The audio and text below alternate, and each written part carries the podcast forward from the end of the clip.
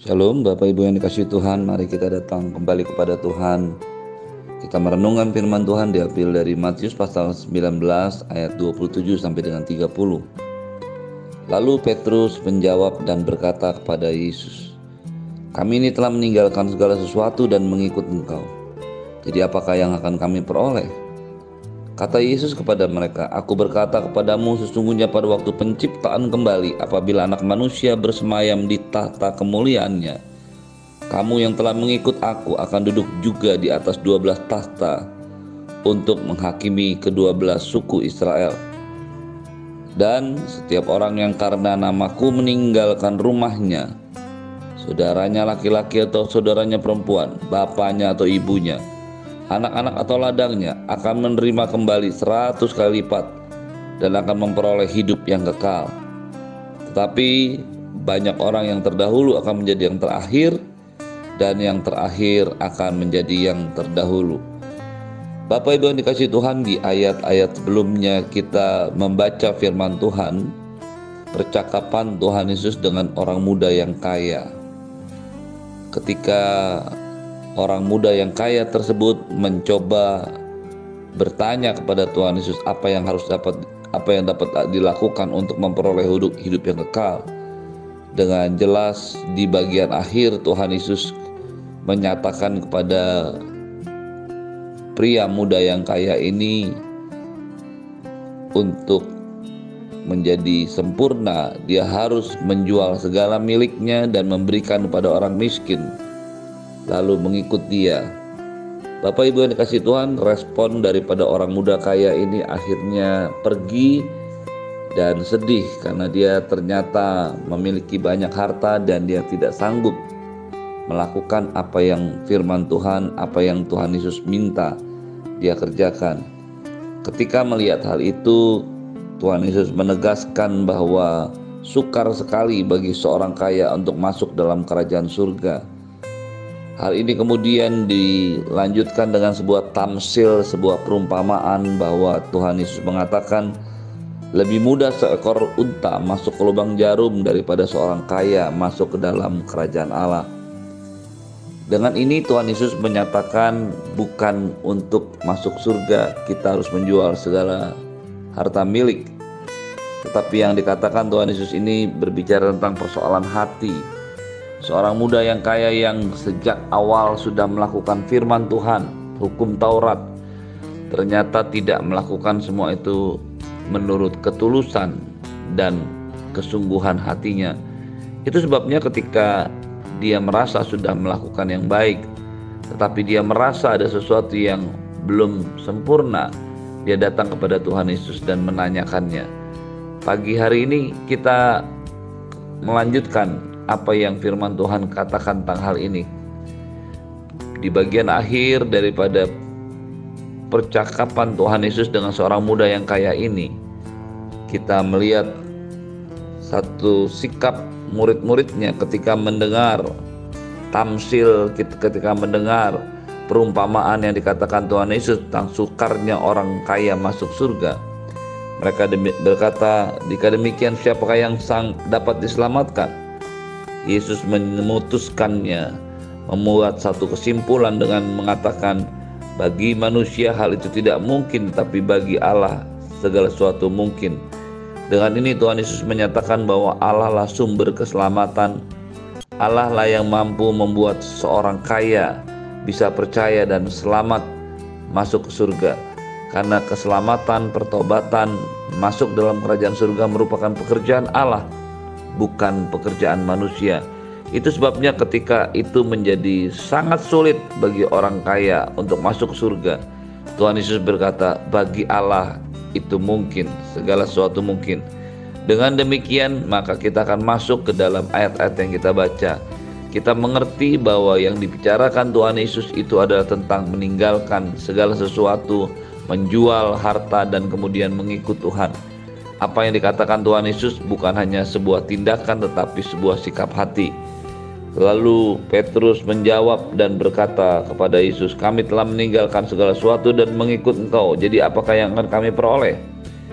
Setelah mendengar perkataan pernyataan Tuhan Yesus tentang seorang yang kaya yang harus menjual dan kemudian mengikut Tuhan. Petrus bertanya kembali kepada Yesus, "Apa yang akan kami peroleh karena kami telah meninggalkan segala sesuatu untuk mengikut Engkau?" Tuhan Yesus menjawab, Aku berkata kepadamu, pada waktu penciptaan kembali, apabila anak manusia bersemayam di tahta kemuliaannya, kamu yang telah mengikut aku dan akan duduk juga di atas dua belas tahta untuk menghakimi kedua belas suku Israel. Dan setiap orang yang karena namaku meninggalkan rumahnya, saudaranya laki-laki dan perempuan, bapak ibunya, anak-anak atau ladangnya akan menerima kembali seratus kali lipat dan akan memperoleh hidup yang kekal. Bapak Ibu yang dikasih Tuhan, ketika Petrus bertanya apa yang akan dia peroleh, apa yang akan kita peroleh karena kita mengikut Tuhan. Dengan tegas Tuhan menyatakan bahwa apa yang dikerjakan bagi Tuhan, apa yang diberikan, apa yang ditabur, apa yang dilakukan bagi Tuhan itu tidak pernah membuat Tuhan berhutang karena Tuhan yang kita sembah adalah Tuhan yang tidak suka berhutang. Dia akan membalasnya kembali. Kalau engkau meninggalkan sesuatu, segala sesuatu untuk mengikut Tuhan, Tuhan akan menghargai setiap sikap hati dan usaha dan tindakanmu. Hari-hari ini dunia mengajarkan kepada kita untuk mengambil dan baru memberi. Tetapi Tuhan Yesus mengajarkan kepada kita untuk memberi baru mengambil kembali semuanya daripada Tuhan. Mulailah dengan menjaga hatimu supaya hatimu tidak terikat dengan semua yang kita miliki. Ketika Tuhan Yesus mengajarkan ini, latar belakang daripada cerita, daripada pembacaan firman Tuhan kita adalah tentang seorang muda kaya yang tidak mampu mengikuti Yesus karena diminta untuk menjual harta miliknya untuk mengikut Tuhan. Dengan demikian Tuhan Yesus ingin mengajarkan kepada kita apa pun yang Anda dan saya punya, apa pun yang Tuhan dan apa pun yang Tuhan berikan kepada Anda dan saya hari-hari ini, kita harus bersedia untuk melepaskannya bagi Tuhan. Bapak Ibu yang dikasih Tuhan, beberapa kebiasaan baik yang terus dilakukan karena nilai-nilai kekristenan itu masih berlangsung di di luar negeri sampai dengan saat ini. Saya tahu ada sebuah badan amal dari sebuah gereja yang menjual barang-barang bekas dari mana mereka memperoleh barang-barang bekas yang masih layak pakai demikian? Dari orang-orang yang menyumbangkannya.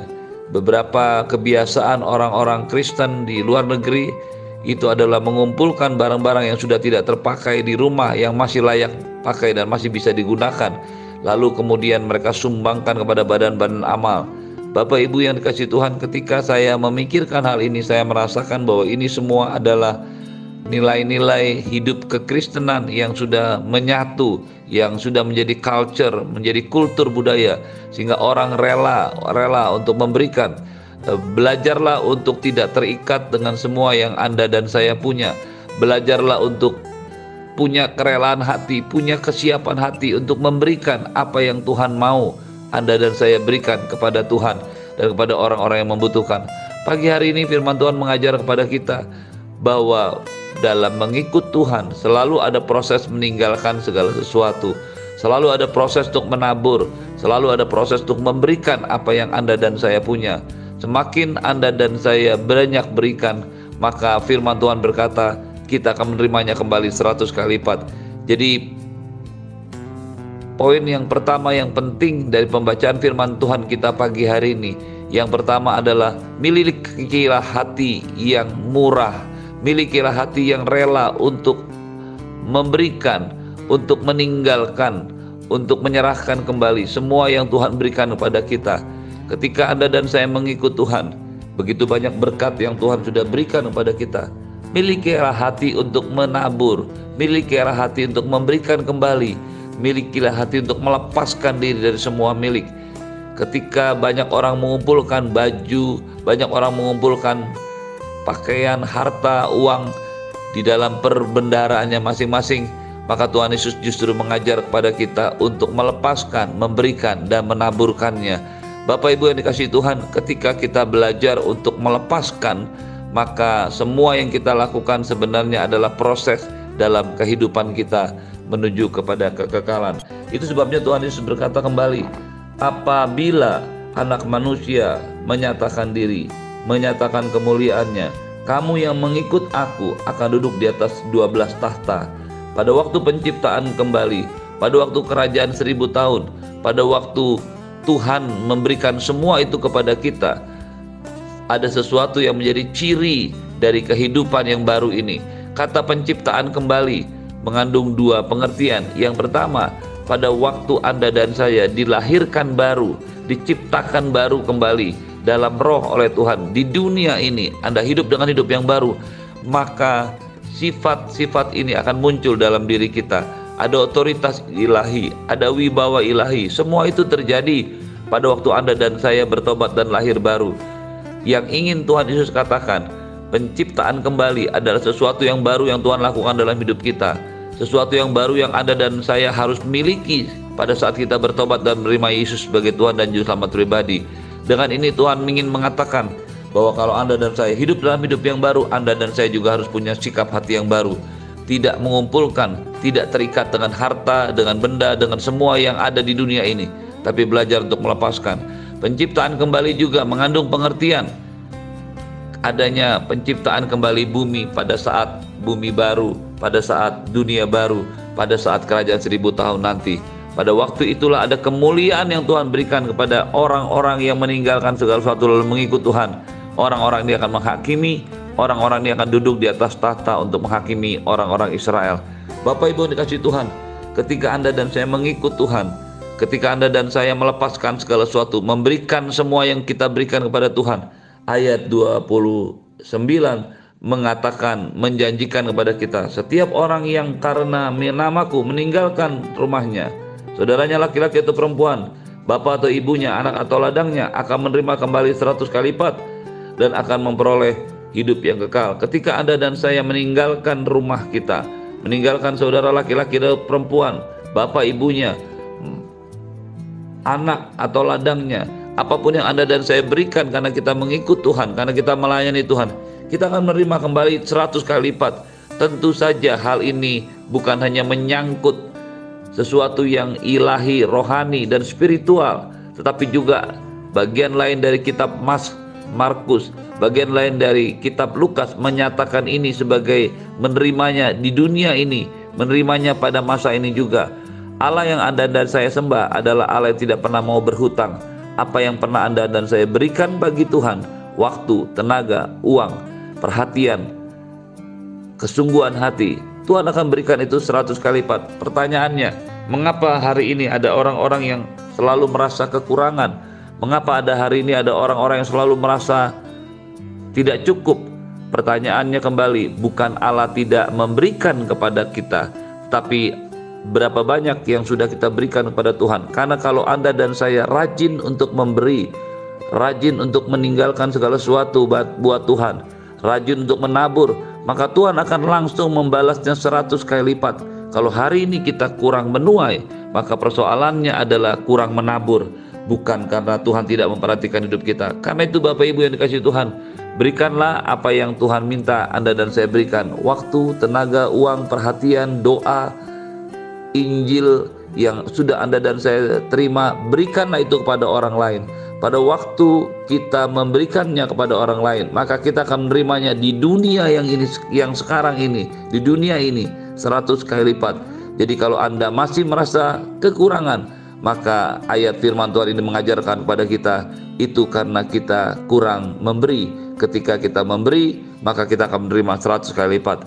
Lalu firman Tuhan juga berkata, engkau akan memperoleh hidup yang kekal. Karena pada saat kita mulai memberi, meninggalkan segala sesuatu untuk mengikut Tuhan, kita sebenarnya sedang berkata, Engkau Tuhan adalah satu-satunya Tuhan yang kuandalkan dalam hidup ini. Satu-satunya Allah yang aku percaya dan aku memberikan hidupku, diriku sepenuhnya, seluruhnya buat Tuhan. Ketika itu terjadi, maka hidup yang kekal akan menjadi milik kita. Menariknya, pada bagian akhir ayat ini atau perikop ini, Tuhan Yesus berkata, banyak orang yang terdahulu akan menjadi yang terakhir dan terakhir akan menjadi yang terdahulu. Apakah maksud daripada ayat-ayat ini? Mengapa Tuhan Yesus perlu mengingatkan ini? Keseluruhan ayat yang kita baca menunjukkan kesiapan hati untuk meninggalkan segala sesuatu, untuk memberikan semua yang kita bisa berikan kepada Tuhan, kepada orang-orang yang membutuhkan. Mengapa Tuhan Yesus di bagian akhir justru menyatakan orang yang pertama akan menjadi terakhir dan orang yang terakhir akan menjadi yang pertama. Karena dalam prosesnya semua ini menjadi bagian dari kehidupan kita. Menjual segala sesuatu, melepaskan segala sesuatu, memberikan segala sesuatu, menabur segala sesuatu adalah sebuah proses seumur hidup. Ketika ini terjadi dalam hidup kita, maka kita menunjukkan bahwa kita adalah ciptaan yang baru. Tetapi sayangnya ini tidak berlaku hanya satu kali, tapi ini berlaku sepanjang hidup kita. Itu sebabnya Tuhan Yesus berkata, kenapa ada yang terdahulu menjadi yang terakhir? Karena mereka kehilangan kesempatan, mereka kehilangan semangat, mereka kehilangan kegairahan untuk meninggalkan segala sesuatu sehingga akhirnya mereka menjadi yang terakhir. Sebaliknya ada orang-orang yang baru pertama kali baru mengikut Tuhan diliputi dengan semangat kegairahan yang baru dan mereka layak menjadi awal. Pastikan Anda dan saya tetap konsisten dengan gaya hidup surgawi, dengan gaya hidup ilahi dan rohani. Bapak Ibu yang kasih Tuhan, terimalah berkat yang berlimpah dari Bapa di surga, cinta kasih dari Tuhan Yesus, penyertaan yang sempurna dari Roh Kudus turun ke atasmu hari ini dan sampai selama-lamanya dalam nama Yesus.